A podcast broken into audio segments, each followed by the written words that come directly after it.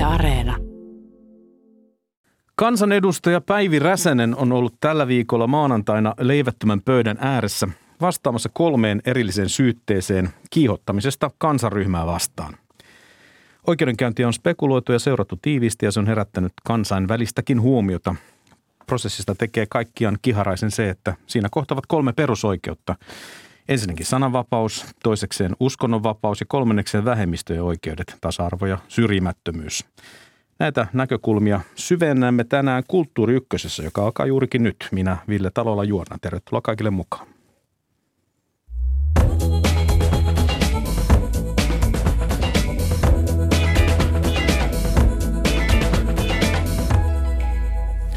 Emme ota tribunaalin tai lautamiehistön roolia täällä, kun puimme tapaus Päivi Räsästä, hänen sananvapautta ja oikeuttaan ilmaista uskonkäsityksiään. Mukana kuitenkin ovat keskustelemassa Setan pääsihteeri Kerttu Tarjama. Tervetuloa Kerttu. Kiitos. Tervetuloa kirkon tutkimus- ja koulutusyksikön johtava asiantuntija dosentti Jyri Komulainen. Kiitos. Sekä juristi ja kirjailija Jarkko Tontti etäyhteyden päästä Cambridgeista, Iso-Britanniasta. Tervetuloa keskusteluun Jarkko. Hello, hello ja kiitos. Sinä siellä Iso-Britanniassa, kun olet nyt ollut tämän viikon, niin paikallinen yleisradioyhtiö BBC uutisoi maanantaina tästä Päivi Räsäsen oikeudenkäynnistä. Tuliko tämä uutinen sinua vastaan brittimediassa? Kyllä tuli, kyllä se on täällä huomioitu aivan selvästi. Minkälaisissa sä... sävy... Niin, kerro vaan. Niin, no mun näkökulmani on, että sitä oudoksutaan. Että tässä maassa tämän tyyppinen, ää, oikeus, tämän tyyppinen asia ei olisi oikeudessa. Se on aika selvä. Tässä maassa on niin vahvempi ilmaisuvapauden juridinen suoja ja myös kulttuurisesti ilmaisuvapaus myönteisempi ilmapiiri aivan selvästi. Entäpä Kerttu ja Juri, minkälaiset päällimmäiset ajatukset teillä on tästä tapauksesta? Nythän se on, me olemme puhuneet tästä aikaisemminkin tässä ohjelmassa keväällä, mutta, mutta tuota, nyt kun tämä syyte kaikkinen on julkinen ja tiedetään, mistä siinä on kyse, niin mitä, mitä päällimmäistä teillä on mielessä? Kerttu. No mä ajattelen, että, että se on tavattoman tärkeää, että sitä asiaa käsitellään tuomioistuimessa ja se on se oikea paikka, missä sitä, sitä keskustelua käydään. Meillä on tässä maassa erilaisia lainsäädäntö kehittynyt viimeisen parinkymmenen vuoden aikana, aikana tavalla, joka on alkanut suojaan paremmin vähemmistöjen, kuten sateenkaari-ihmisten ihmisoikeuksia. Ja meillä on luotu muun muassa on, on syrjimättömyys perustuslaissa ja meillä on erilliset yhdenvertaisuus- ja tasa-arvolait, viharikoskohdat lainsäädännössä rikoslaissa. Ja tota, se on ihan oikeutettua kysyä, kysyä, että mitä tämä tarkoittaa nyt sitten käytännössä ja missä ne rajat menee. Ja sen takia tämä on minusta erittäin tärkeää, että se on siellä tuomioistuimessa. Entäs Jyri?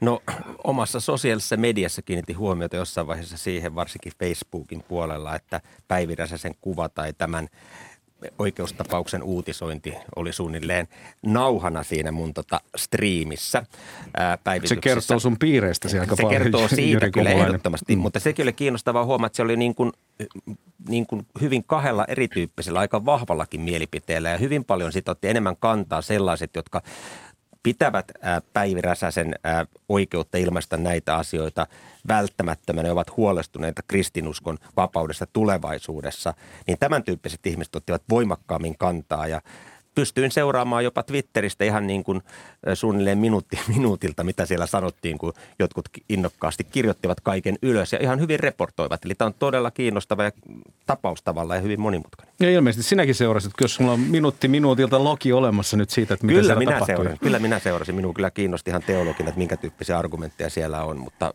osittain tämä on sellaista, että tässä nämä samat asiat pyörii kyllä myös ympyrä- ja kehä-argumenteissa. Minä, minä myönnän toimittajani pitäneeni, toimittajana pitäneeni muutaman on kyllä tässä seuraamisesta. Ihan näin intensiivisesti ei menty. Tosiaan, niin kuin tuossa viittasin, niin me ollaan tässä Kulttuuri ohjelmassa jo aikaisemminkin keväällä tähän aiheeseen pureuduttu, että jos teillä on sellainen olo, että koette jonkinlaisen déjà vu, niin, niin se johtunee tästä. Päivi Räsänen ja sitten myös tämä lähetyshiippakunnan piispa Juhana Pohjola on, on oikeudessa, koska hän on sitten päätoimittajan roolissa siinä yhdessä kirjoitelmassa, joka on sitten yksi näistä syytteen, syytteessä mainituista kohdista. Mutta mitä te nyt ajattelette? Onko jollakin tavalla ollut kuitenkin ajan kysymys, että tämmöinen tämä kiista, tällainen uskon, uskonnon varjolla tai uskonnon kautta esitetyt vahvat, vähän nurjatkin mielipiteet, voisi joku sanoa, ja sanoinkin. Niin, onko tämä jokin ajan kysymys, että tämä menee oikeuteen? Jarkko, mitä sä ajattelet?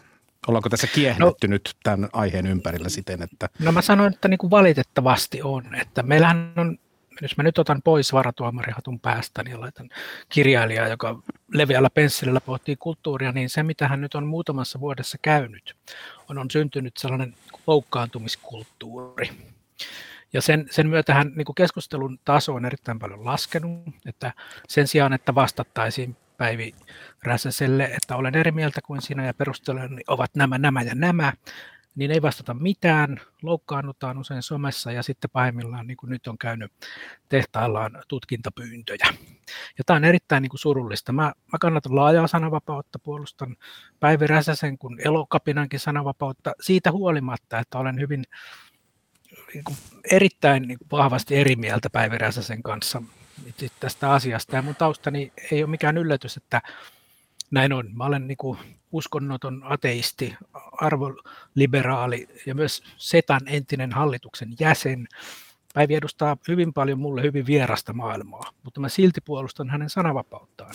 Ja ikään kuin sekä juridisesti mun nähdäkseni tämä syytekynnys ei tässä ylisty, ylittynyt ikään kuin ja juridinen analyysi, mutta myös sitten ikään kuin kulttuurin tilasta huolestuneena kansalaisena ja kirjailijana mä olisin toivonut, että tämmöisiä tapauksia ei olisi oikeudessa.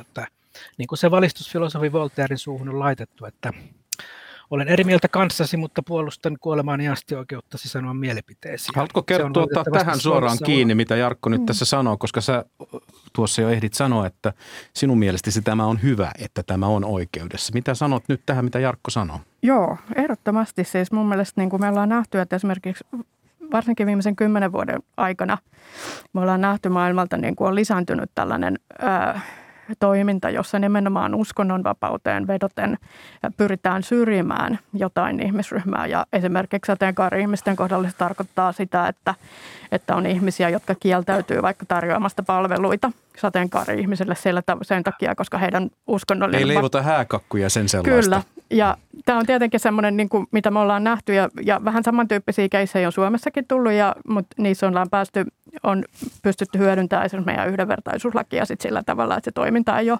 on todettu, että tämä on väärin ja, ja se ei ole niin kuin meidän, meidän maan lakien mukainen.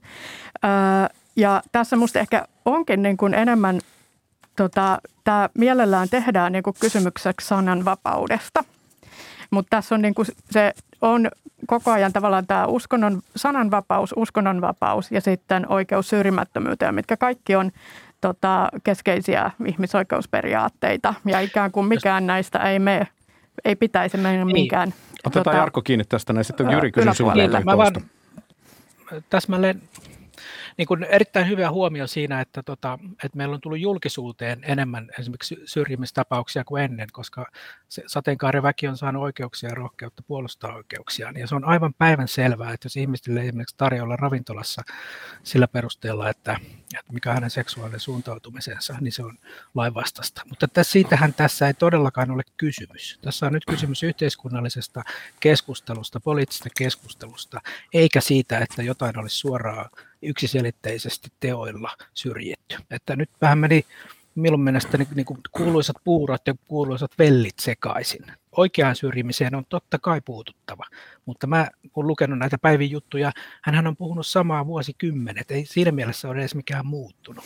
Niin mä jotenkin ajattelisin omassa lähimuistissani, joka ulottuu yllättäen vuosikymmenten taakse, niin silloin kun oli tämä homoilta, 2010 se taisi olla, vai Jyri korjaa, jos tämä vuosi meni, hän nyökyttelee, hän sanoo, että kyllä, kirkonmies tietää näitä asioita.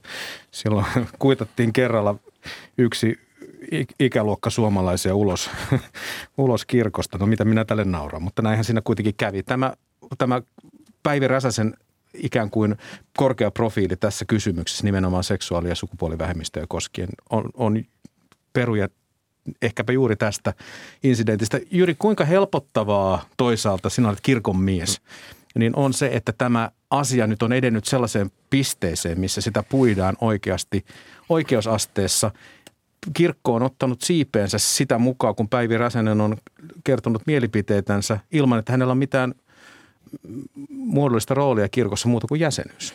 No mä en nyt tätä oikeustettua sinänsä niin kuin, äh, mitenkään siitä iloitse.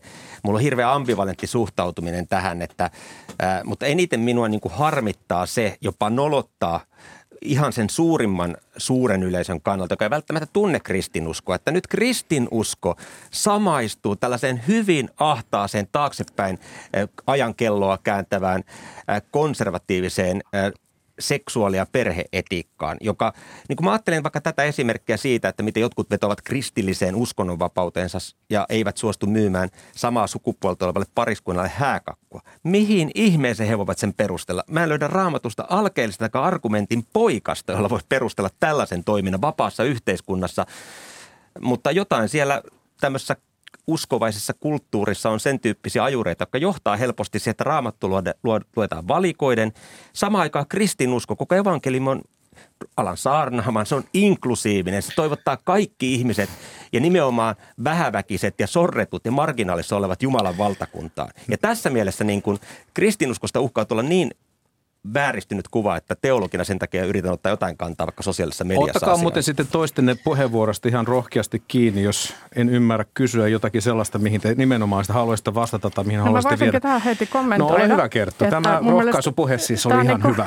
Kehotuspuhe, paremmin hyvä, tota, hyvä äh, tarttua tuohon, mitä Jyri sanoo kristinuskosta ja siitä. Ja se, mitä me halutaan pitää esillä, on se, että esimerkiksi tämmöisellä toiminnalla – ja tällaisilla keisseillä hän korostetaan siitä tietynlaisia vastakkainasetteluita, mitä halutaan ylläpitää ja halutaan luoda yhteiskunnassa.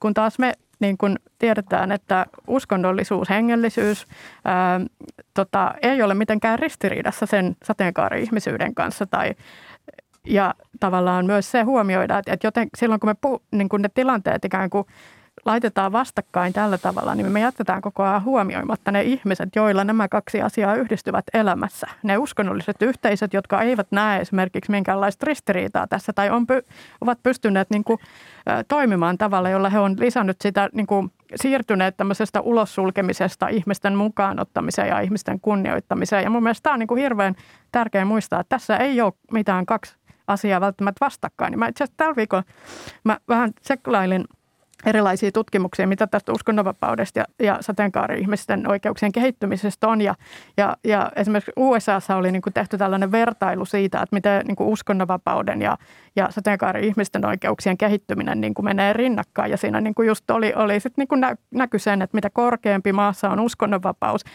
vapauden niin kuin, tai parempi tila, niin sitä todennäköisemmin siellä on paremmat, parempi yhdenvertaisuus myös sateenkaari-ihmisillä tai ne oikeudet. Että oikeastaan niiden oikeuksien kehittyminen menee rinnakkain. Ja mun mielestä se kertoo siitä, että meillä niin kuin niissä maissa, joissa esimerkiksi sateenkaari-ihmisten oikeudet kehittyy ja uskonnonvapaus on vahva, niin niissä nimenomaan se tavallaan, kun arvioidaan esimerkiksi sitä, että miten tämä, onko ollut kiihottamista kansanryhmää vastaan, niin siellä se ihmisoikeusajattelu on vahvempaa. Ja se niin kuin, tavallaan ajattelun peruste ja myös siinä niin kuin oikeudessa se, ne kansainväliset ihmisoikeusnormit näkyy paremmin siellä. Ja se on mun mielestä hirveän hyvä. No, tuota, kuva, tuota kuvaa tuohon vastata, että, no, okay, että voi kun näkyisivätkin, niin kuin voi kun näkyisivätkin, että se onkin näissä, Cambridgein mies. Niin, anna tulla Jarkko. Tässä, niin, että et, et voi kun niin kuin näkyisivätkin tuossa ottaen tuossa viimeisen puheenvuoron viimeisestä lauseesta kiinni, että näissä puheenvuoroissa, jotka erilaiset niin kuin etu, etutahot ja niin kuin, mä olen huomannut eri ihmisoikeusjärjestöissä, kun olen toiminut, että se kenttä on aika lailla sirpaloitunut. Siellä on monia yksittäisten asioiden ajavia järjestöjä kun tekevät omalla sarallaan hyvää työtä, ja SETA, jonka siis entinen hallituksen jäsen olen, on siitä hyvä esimerkki. Mutta ne keskusteluissa silloin unohtuu kokonaan se ihmisoikeusjärjestelmän kokonaisuus, jossa siis keskeisimmänä kuitenkin on sananvapaus. Se on niin kuin poliittisena perusoikeutena ihan niin kuin fundamentaalinen liberaalille demokratialle. Ja se, että sitä totta kai punnitaan sitten muita oikeuksia vastaan, on niin kuin juristeille ilmiselvää. Mutta se, mikä nyt on tapahtunut ja mistä olen aidosti huolissani, on se, että sananvapauden puolustajat on ikään kuin kaikonnut tyystin. Että ikään kuin koko meidän niin kuin nykyinen poliittiset vapaudet ja myöskin seksuaalivähemmistöjen oikeudet ei perustuisi siihen, että niitä on vuosisatojen ajan voitu yhteiskunnassa keskustelussa hiljakseen yhä enemmän ja yhä avoimemmin puolustaa ja debatoida. Viimeiset 30 vuotta valtavaa edistystä. Ja miksi? Se, että että on rauhallisesti ja maltillisesti politiikassa, tieteessä, taiteessa argumentoitu sateenkaarikansan puolesta. Näin liberaalidemokratia toimii. Ja miten Hyvä. se ei toimi, on se, että eri mieltä olevat vajennetaan oikeustoimia. Hyvä. Tuota, Kerttu, tuohon mitä sanoit, tuota kuvaajaa, jossa, jossa ihmisoikeudet ja, ja ikään kuin tämä uskonnonvapaus kehittyy yhtä mm. aikaa, niin sen, sen kuvaajan kanssa kyllä yhtä yhdensuuntaisesti kehittyy myös se, että ihmiset irtautuvat institutionaalisesta uskonnosta. Jyri Komulainen, sä oot pyytänyt tässä puheenvuoroa jonkun aikaa, mutta täällä Täällä on kovasti puheenvuorohaluisia ihmisiä ja muitakin, mutta anna paukku. Joo, tota, tuohon Kertun puheenvuoroon siitä jatkasin sen verran, että mun mielestä on hirveän tärkeää huomata, että maailmalla tällä hetkellä kirkot ovat oppimiskäyrällä. Niin on oma luterilainen kirkkonikin ollut ja myös totta kai, että kulttuuri on muuttunut ja mä tiedän, että esimerkiksi Setan piirissä on sitten jo alusta asti toiminut vakaumuksellisia kristittyjä, joilla on ollut esimerkiksi raamattu piiritoiminta jo kaiketi 1980-luvulta lähtien. Ja mä muistan, kun mä aloin opiskelemaan teologiaa ja muutin Helsinkiä, kuulin, että on tämmöinen homoseksuaalien ja seksuaalivähemmistöjen raamattupiirissä tuntui tosi oudolta ajatukselta silloin. Ja tietenkin me elettiin ihan erilaisessa Suomessa. Viime vuosituhannella. Kyllä, kyllä. Ja tässä nyt vuosikymmentä aikana mä oon huomannut, että monet siis mun kolleganikin kirkossa, kirkon johdossakin ovat muuttaneet omaa kantaansa. Tässä ollaan niin kuin oppimiskäyrällä, sateenkaarimessut ovat vakiinnuttaneet ja mun mielestä hirveän vähän niitä enää kukaan sinänsä niin kuin ainakaan valistuneesta oppineesta teologiasta mitenkään niin kuin sinänsä kritikoi. Että, ja mä nähdään muissa kirkoissa tätä samaa, mutta mitä Jarkko sanoi tuosta sananvapaudesta, niin mä näen, että se on ilmapiiri on myös muuttunut niin, että sananvapautta käytetään sellaisessa populistisessa politiikassa, joka on monella tavalla tullut niin kuin näkyviin monissa maissa aina trumpilaisuudesta jonnekin Bolsonaroon tai Intian hindunationalisteihin, niin sananvapautta käytetään usein vihapuheen legitimointina ja vihapuheesta on aina suora käyrä, jos ei saman toimijan toimesta, niin jonkun muun toimijan toimesta väkivaltaa fake news, tuohon on pakko heti sanoa, että Jyri puhuu nyt niin kuin virheellistä tietoa. Väite, että sanat johtavat automaattisesti tekoihin, ei pidä paikkaansa ja Suomen rikostilastot on tästä yksiselitteisesti kertoo näin. 2019, kun viimeksi tilastoitiin viharikoksia, siis esimerkiksi pahoinpitelyä, jonka motiivina on uhrin etninen tausta tai seksuaalisuus, niin mitään muutoksia ei ollut tapahtunut. Pientä laskua että hei, tämä ei ole yhden ja vuosi, tämä, vuosi, tämä vuoden on, juttu, tämä on pidemmän tämä kehityksen tulos, jos puhutaan mm. vuosikymmenistäkin ja, jopa. Jos katsomme pitkän ajan rikostilastoja Suomessa, me olemme koskaan aikaisemmin olleet näin maltillisia, rauhallisia ja vähän väkivaltaisia toisiamme kohtaan. Siis tämä on hyvä asia, mä, et, mä, poi, mm. mä poistuva, toistuvasti turhaudun tähän niin vihapuheen johtaa väkivaltaan. Leveällä pensselillä suditaan täysin paikkansa pitämättömiä tietoja. Mutta tämä on siis Katsokaa siis kristall... rikostilastoja. Meillä menee paremmin mm. kuin aikaisemmin. No, Todella voin, monessa Tuosta noin sanoa suoraan, että me tiedetään kyllä sitten tutkimuksista, kyselytutkimuksista, joista tehdään ihmiselle, niin esimerkiksi Suomessa Ää, tavallaan se, miksi tämä esimerkiksi keissi on niin tärkeä, se, että tämä asia käsitellään tuomioistuimessa meidän lakien mukaisesti, on nimenomaan se, että että yli 90 prosenttia sateenkaari-ihmisten kokemasta vihapuheesta ei koskaan, sitä ei koskaan ilmoiteta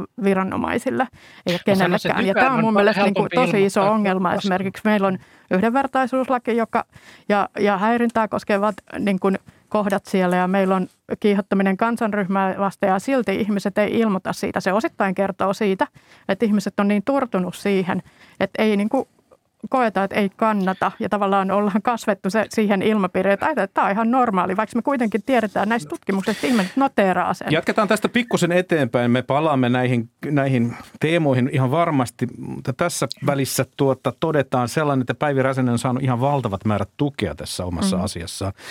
Facebookissa niin, tsempataan. Ja... lisäsin, lisää kohta Jarkko, niin, niin, tota, ero.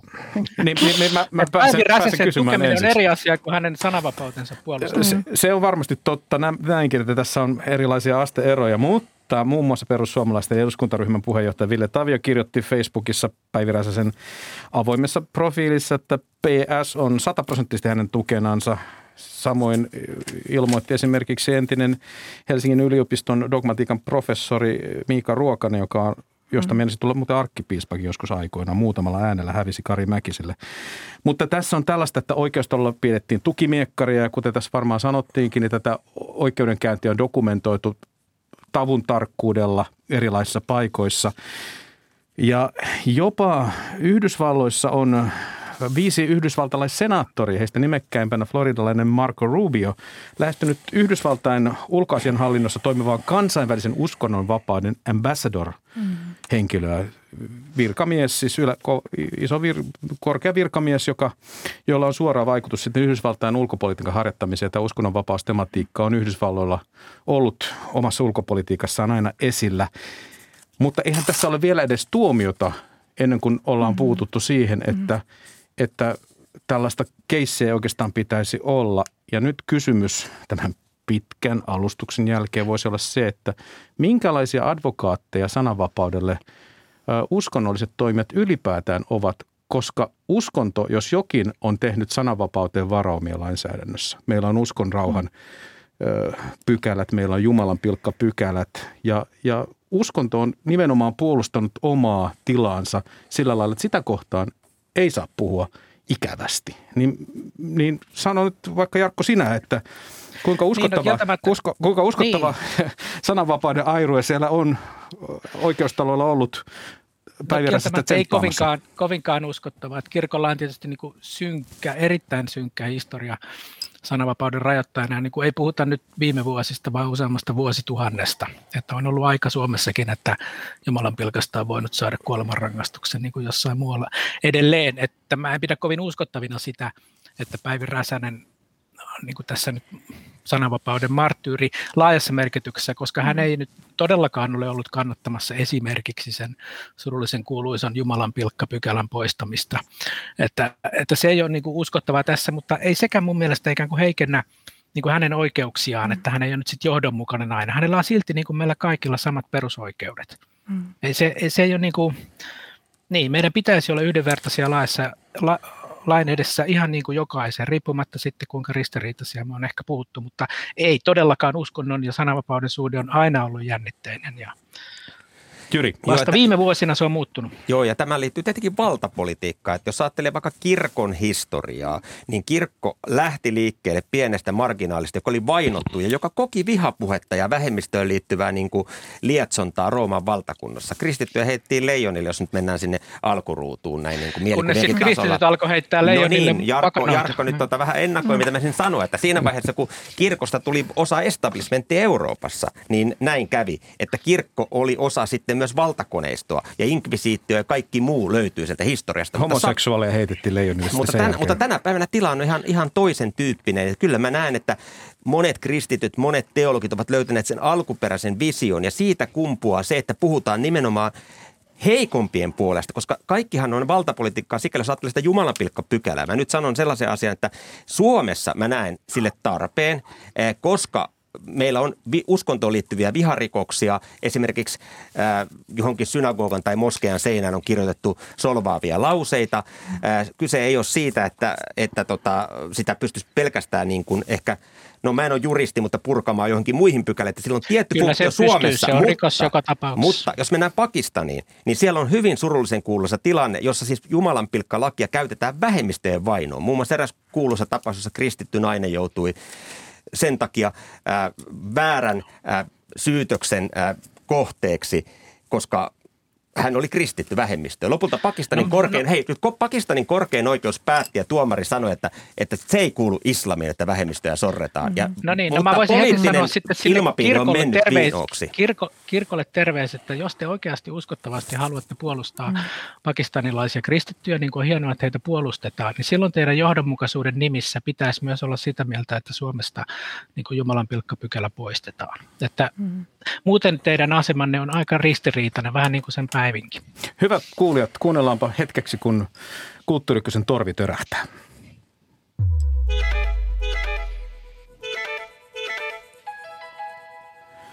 Tämä ohjelma on siis Kulttuuri Ykkönen, kun Torvi kertoo. Keskustelemassa täällä ovat Setan pääsihteeri Kerttu Aranko, johtava asiantuntija, dosentti Jyri Komulainen kirkon tutkimus- ja koulutusyksiköstä sekä kirjailija ja juristi Jarkko Tontti, minä olen Ville Talolla ja aiheena on Päivi Räsäsen oikeudenkäynnin kolme ulottuvuutta, sananvapaus, uskonnonvapaus ja vähemmistöjen oikeudet.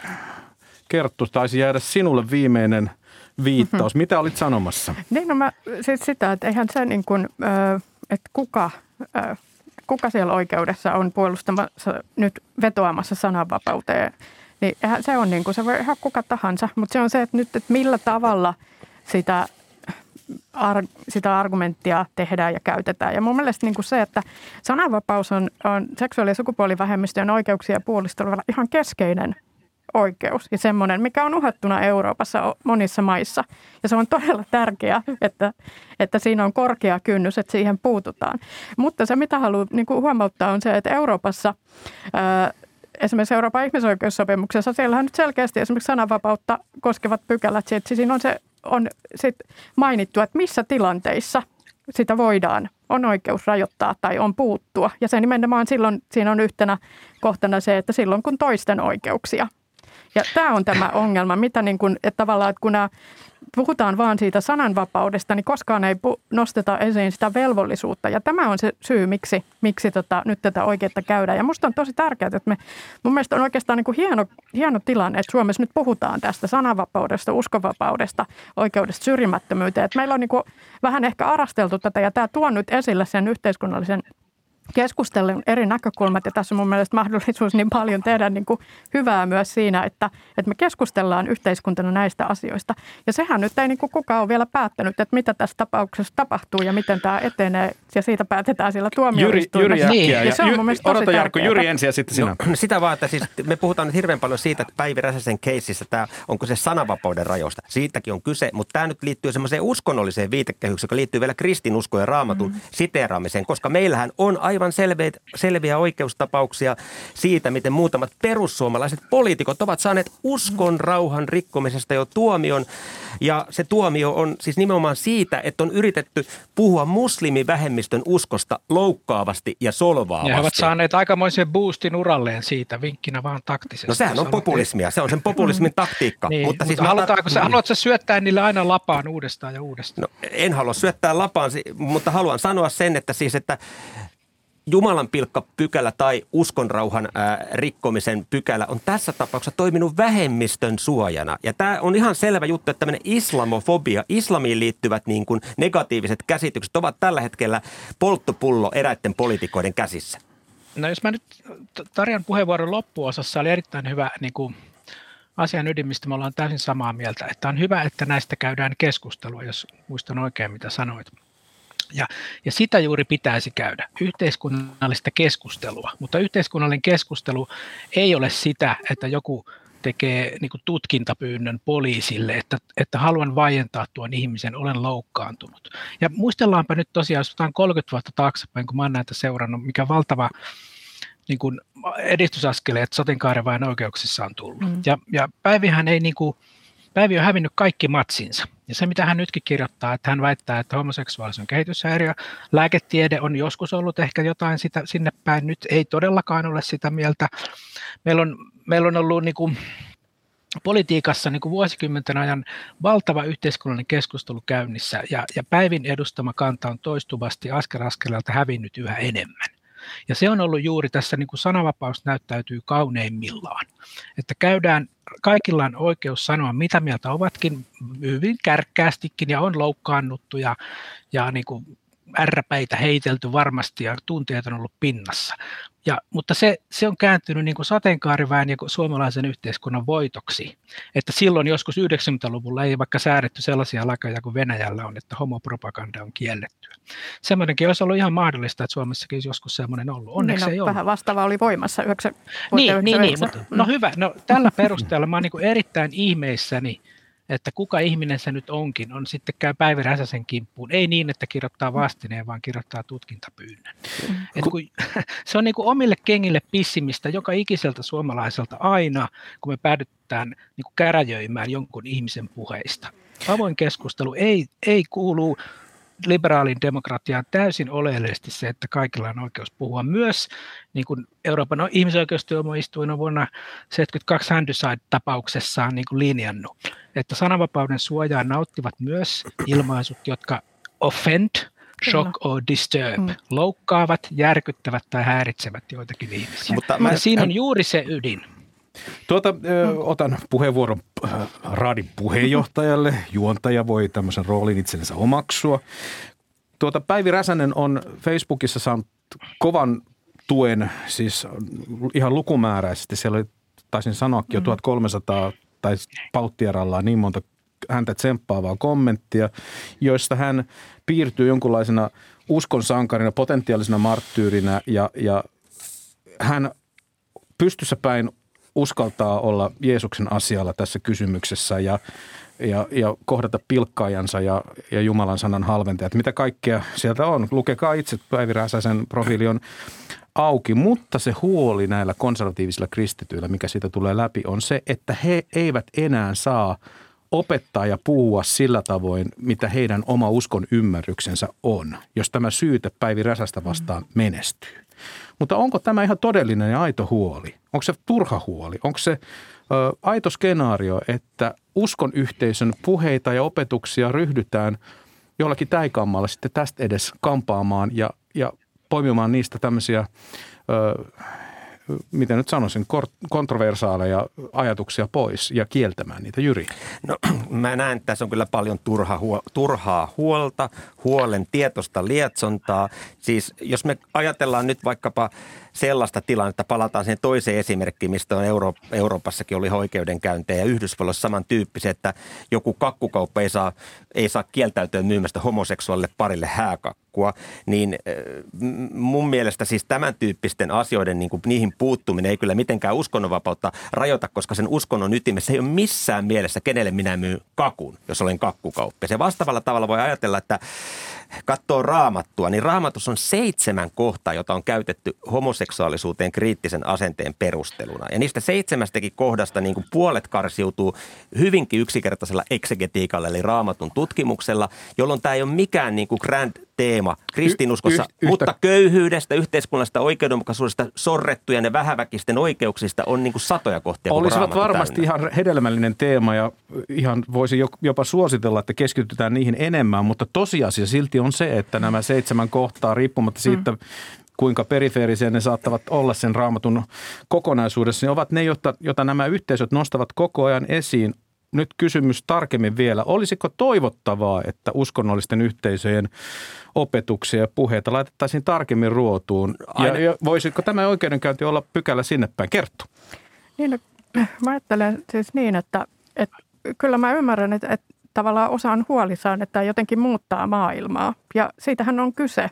Eli käytännössä tässä on kyse siitä, että, että nyt meillä ei enää mene läpi yhteiskuntana se, että – esimerkiksi uskonnon varjolla. Uskontoa käytetään, uskonnollista kieltä, perusteluja käytetään siihen, että, että, se, että se, se oikeuttaa toista esimerkiksi epä, epäasiallisen loukkaavan puheen jostain ihmisryhmästä. Ja toki esimerkiksi on, voi sanoa, että se on kyse sen oikeuden menettämisestä, että, että jos tässä, tota, todetaan, että, että me ei yhteiskuntana enää katsota, että tämä on ok, vaikka se esimerkiksi – Tota, ja tässä on muistettava, että esimerkiksi tässä näissä oikeustapauksissa yleensä puhutaan asioista, jotka ei linkity vaan sen yhte, uskon yhteisön sisäiseen toimintaan, eli sen suoraan uskonnon harjoittamiseen, vaan tässä on kyse siitä, miten sitä tuodaan esiin koko yhteiskunnassa ja mitä, mihin sillä pyritään.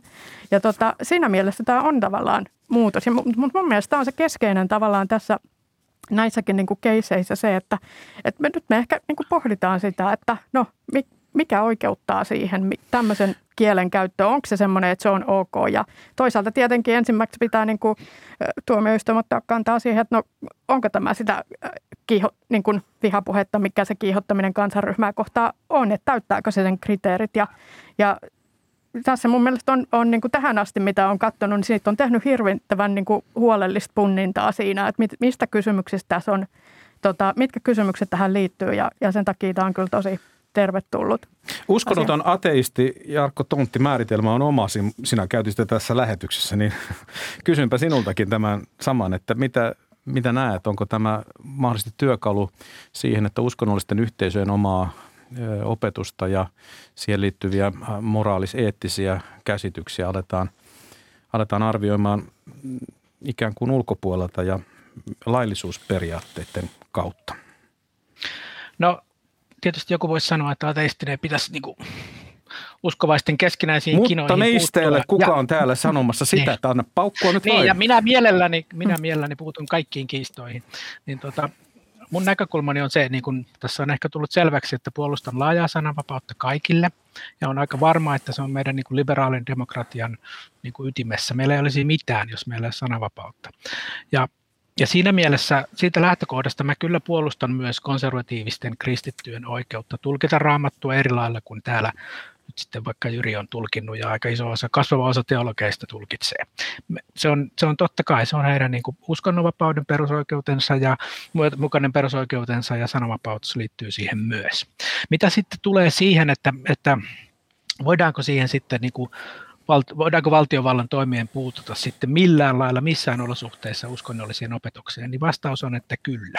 Ja siihen voidaan, mutta mun näkemys on, ja Euroopassa on mun mielestä myös aika laaja konsensus siitä, sekä juridinen että voisiko sanoa kulttuurinen, että silloin pitää puhua todella vakavista asioista. Me tiedetään, että meillä on esimerkiksi Euroopassa joidenkin terroritekojen taustalla ollut uskonnollista niin kuin lietsontaa joissakin, niin kuin, joihinkin uskontoihin liittyvä. Meillä on ollut muutamia niin kuin islamistisia terroritekoja, joissa on aivan selvä yhteys ollut niin kuin äärimmäistä islamin tulkintaa niin kuin edustavan imaamin opit.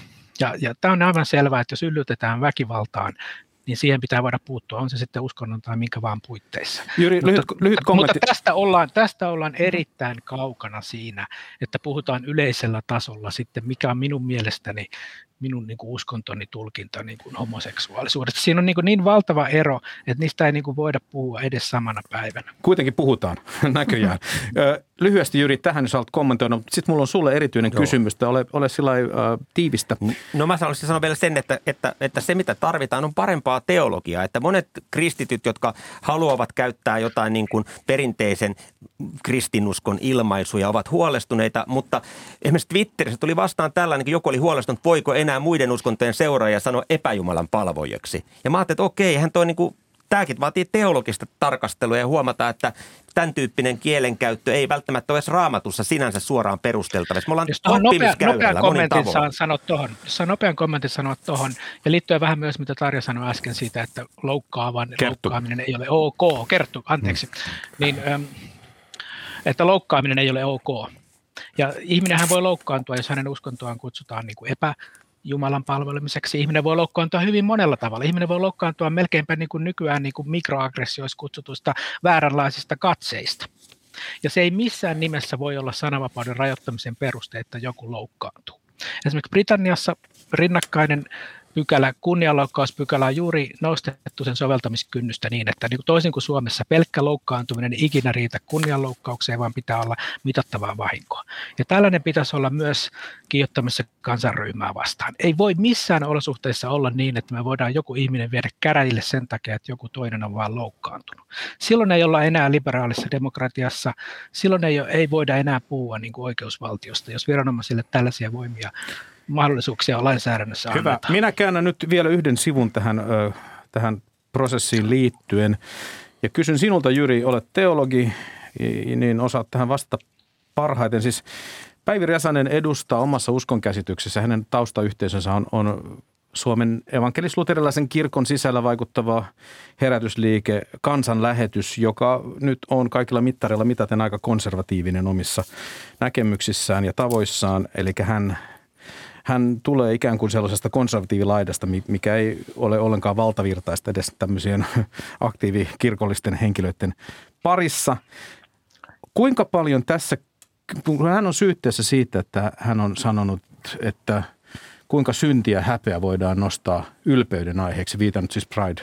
Pride-viikkoon. Ja kuinka, kuinka jumissa me ollaan ikään kuin kahdessa kielipelissä? Jos ajatellaan, että Päivi Räsäsen taustayhteisössä tämmöinen synti ja häpeä on ihan arkista kieltä, niillä on paljon syvempiä merkityksiä kuin mitä ne ensi kuulemalta ihan tavallisen ihmisen korviin kuulostavat ja, ja ja myös tämä kansanlähetys edustaa sellaista hyvin mustavalkoista maailmaa, että ihminen, joka on pelastunut ja siellä kirkkauden puolella Jeesuksen opetuslapsi, tai sitten hän on siellä mustalla puolella ja matkalla kadotukseen, joka sekin on ikuinen ja ei niin miellyttävä tila, niin kuinka paljon tämä kielipeli vaikuttaa sun mielestä tässä keskustelussa, että ihmiset eivät yksinkertaisesti puhu samoista asioista? Mä luulen, että tässä on kaksi tasoa. Ensimmäinen taso, mitä voisi pohtia, on se, että kuinka paljon tällaiset perinteiset teologiset termit, kuten synti, ovat ymmärrettyä tänä päivänä. Ja varsinkin kun kirkko itse on pitkään opetuksessaan kytkenyt ne yksilötason seksuaalimoraalisiin kysymyksiin esimerkiksi. Sen sijaan, että otettaisiin niin se sana raamatusta ja katsottaisiin, mihin se raamatussa viittaa. Se viittaa siihen, että leskien ja orpojen oikeuksista ei huolehdita, vaan keskitytään esimerkiksi vaikkapa ulkokultaisesti jonkinlaisiin temppelimenoihin. Tämä on niin kuin profeetallinen linja halki hebrealaisten kirjoitusta, joka jatkuu Uudessa testamentissa. Mutta toinen puoli on sitten tietenkin se, että, että kaiken kaikkiaan tämmöisessä kielessä, kielenkäytössä, äh, niin kuin, että jos Räsänen puhuu ikään kuin uskonnollisesti, mä näen, että ihan vilpittömästi ajattelen, että Päivi Räsänen on itsessään vilpitön – siinä omassa fundamentalistisessa ajattelussaan. Mutta mä luulen, että valtakunnan syyttäjän tapaiset niin kuin instituutiot näkee, että tässä maassa tapahtuu viharikoksia. Esimerkiksi muslimivähemmistöjä kohtaan tai ainakin uhka, uhataan, moskeijaan kirjoitetaan tota, jotain niin kuin herjääviä lauseita. Synagogaa valvotaan tällä hetkellä Helsingissä erittäin isolla rahalla. Siitä on ollut julkisuudessa paljon juttuja, koska vihan uhka juutalaisia kohtaan on kasvanut. Ja lisäksi ei ole kovin kaukana varmaan sekään, että joku tällainen niin kuin todella marginaalista tuleva, ehkä äärioikeistolaisen ideologian innoittama ihminen saattaa tehdä homoseksuaaleja vastaan rikoksia. Ja kun Päivi Räsänen puhuu siinä uskonnollisella tasollaan, hän ikään kuin itse on tavallaan niin kuin ehkä aidosti ja vilpittömästi myös väkivallaton, mutta tämä kokonaisuus on sellaista, että – on vähän niin kuin ruutitynnyri, jossa eletään. Että jos joku vähän raaputtelee tulitikkuja, vaikka ei Mä mielestäni niin. jo kerran kumosin tuon löysästi no, hyvin usein heitetyn Mä, mä en usko tätä sun kumoamusta, en ota vastaan ihan täysin. Mitään Sitä varmaan ollaan eri mielisiä täällä siitä väitteestä.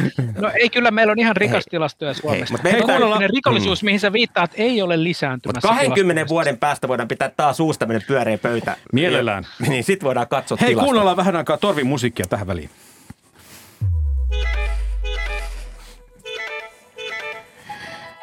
Ohjelma on Kulttuuri Ykkönen. Keskustelemme tämän, viikon maanantaina käydystä oikeudenistunnosta, jossa kansanedustaja Päivi Räsänen vastasi syytteisiin kiihotuksesta kansanryhmää vastaan.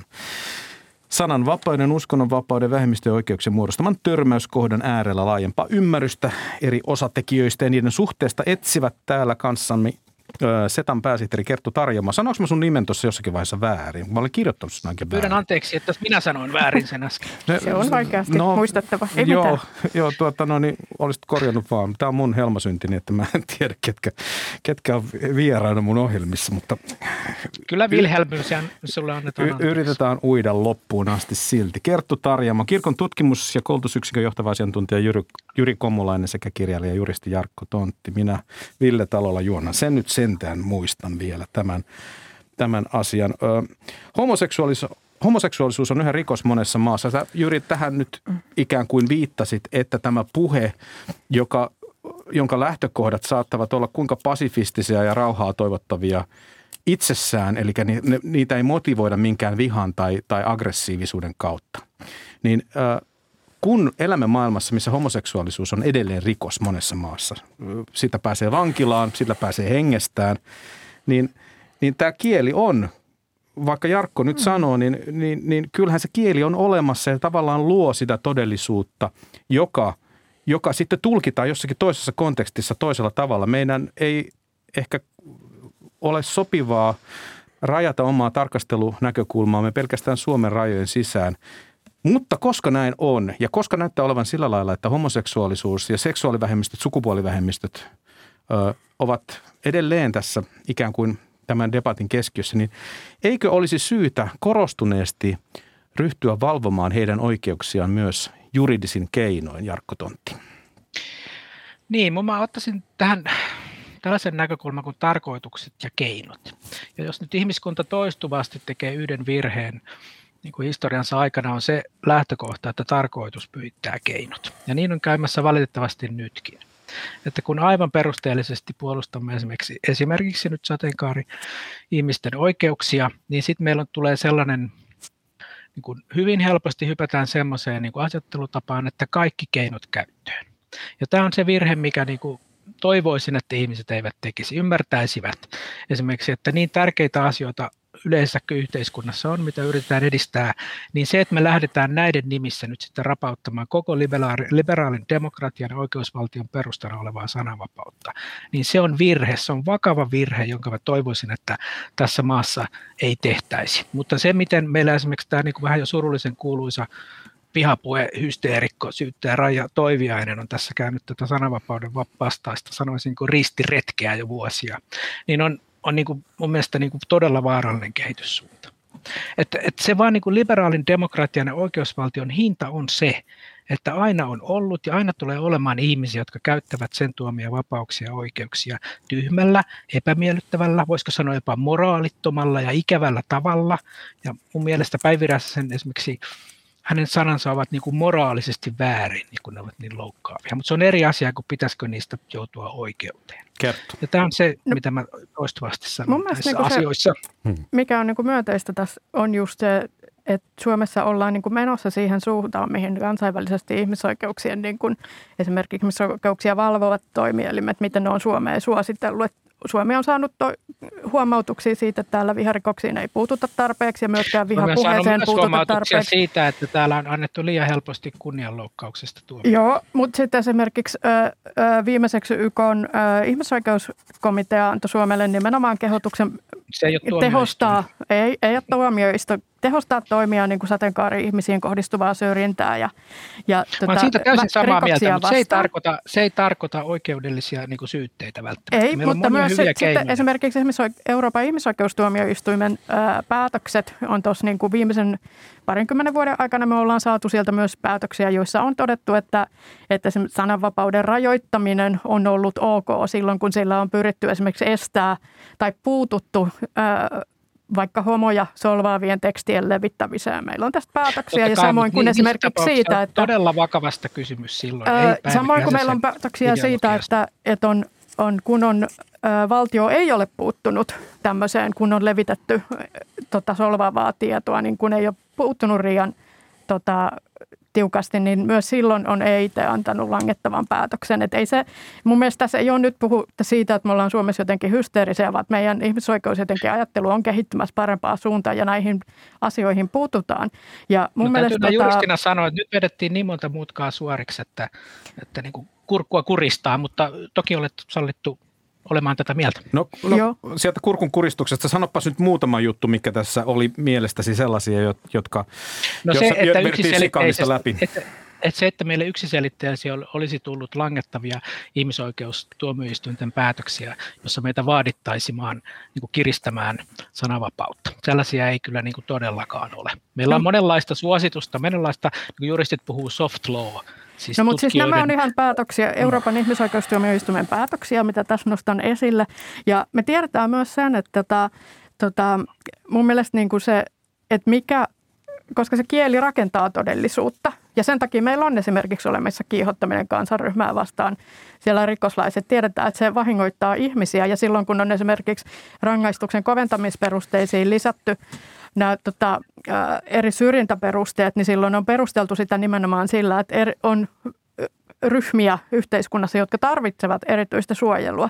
Ja sen takia meillä nyt puhutaan tästä. Ja minusta se on kyllä niin kuin esimerkiksi se, että meillä on Suomesta kouluterveyskyselyjen myötä väestötason tietoa siitä, että, että miten – mikä on sateenkaari nuorten terveys ja hyvinvointi verrattuna muu, muihin samanikäisiin. Ja siellä on ihan merkittäviä hyvinvointieroja, joista osa niin kuin aiheutuu siitä, siitä niin kuin yhteiskunnallisesta asenneilmapiiristä, siitä ää, jatkuvasta ää, vähemmistöstressistä ja muuta. Ja ne on mun mielestä isoja asioita. Että et ei me voida no sanoa, että kyse on vaan siitä, että ihmiselle tulee paha mieli tai loukkaantuu, vaan kyse on siitä, että niillä on oikeasti – kielteisiä vaikutuksia ihmisiä. Sitten samoin, kun me katsotaan koko Euroopan tilannetta, niin me ollaan meidän eurooppalaisten sisarjärjestöjen vuosittaisista raporteista nyt näkyy parin viimeisen vuoden aikana, että siinä missä aikaisemmin ollaan oltu ikään kuin jatkuvasti tällaisessa pitkä aika nähty myönteistä kehitystä, niin ensin se pysähtyi ja sen jälkeen alkoi tulla, että nämä tota,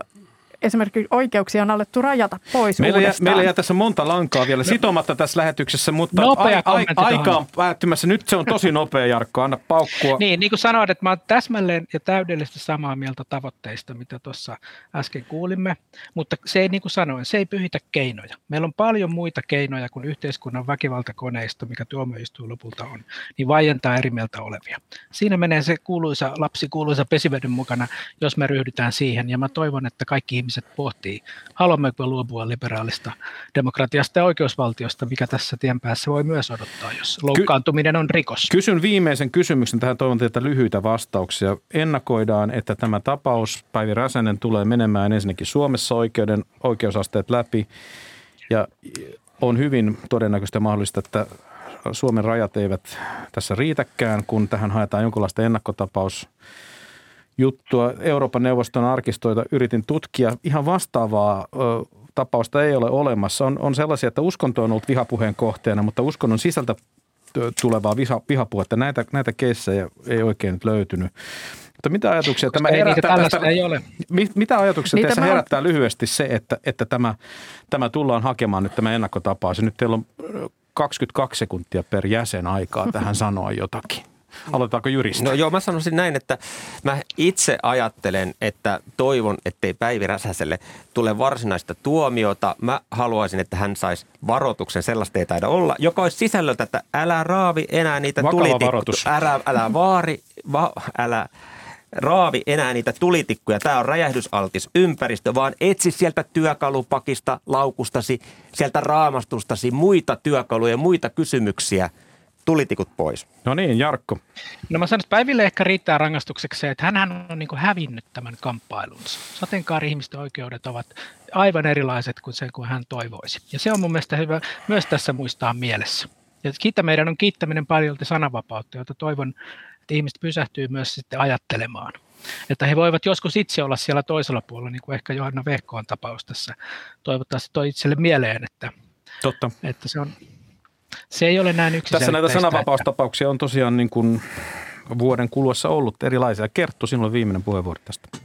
Kiitos. Mun mielestä on, on niin kuin ihan hyvä, jos se menee EIT-ihin saakka. Ja tavallaan sen takia meillä on tämä järjestelmä, jotta sitä voidaan käyttää silloin, kun koetaan, että siinä on, on, on joku loukkaus tapahtunut. Ja mä niin kuin itse pidän sitä nimenomaan oikeana paikkana käydä, ää, tätä, tehdä se arviointi siitä, että täyttikö nämä tietyt tota, toimet niin sen kiihottamisen kansanryhmää vastaan pykälät. Et, et sanotaan, että maallikkona on aika vaikea sanoa, että mitä se panettelu, solvaaminen ja mitä se sanat siinä lakipykälässä onkin, niin, niin milloin se tulee täyteen. Ja me tarvitaan sen takia näitä tapauksia, koska silloin me voidaan myös keskustella siitä ja, ja se ilmiö tulee esiin. Ja mä oon siitä ihan samaa mieltä Jarkon kanssa siitä, että tämä ei riitä, mutta se on se oikea paikka käydä se arviointi. Hyvä, tähän, tähän kohtaan täytyy laittaa piste, nimittäin uutiset painavat päälle tämä ainakin tähän ohjelmaan laitetaan piste nyt tähän.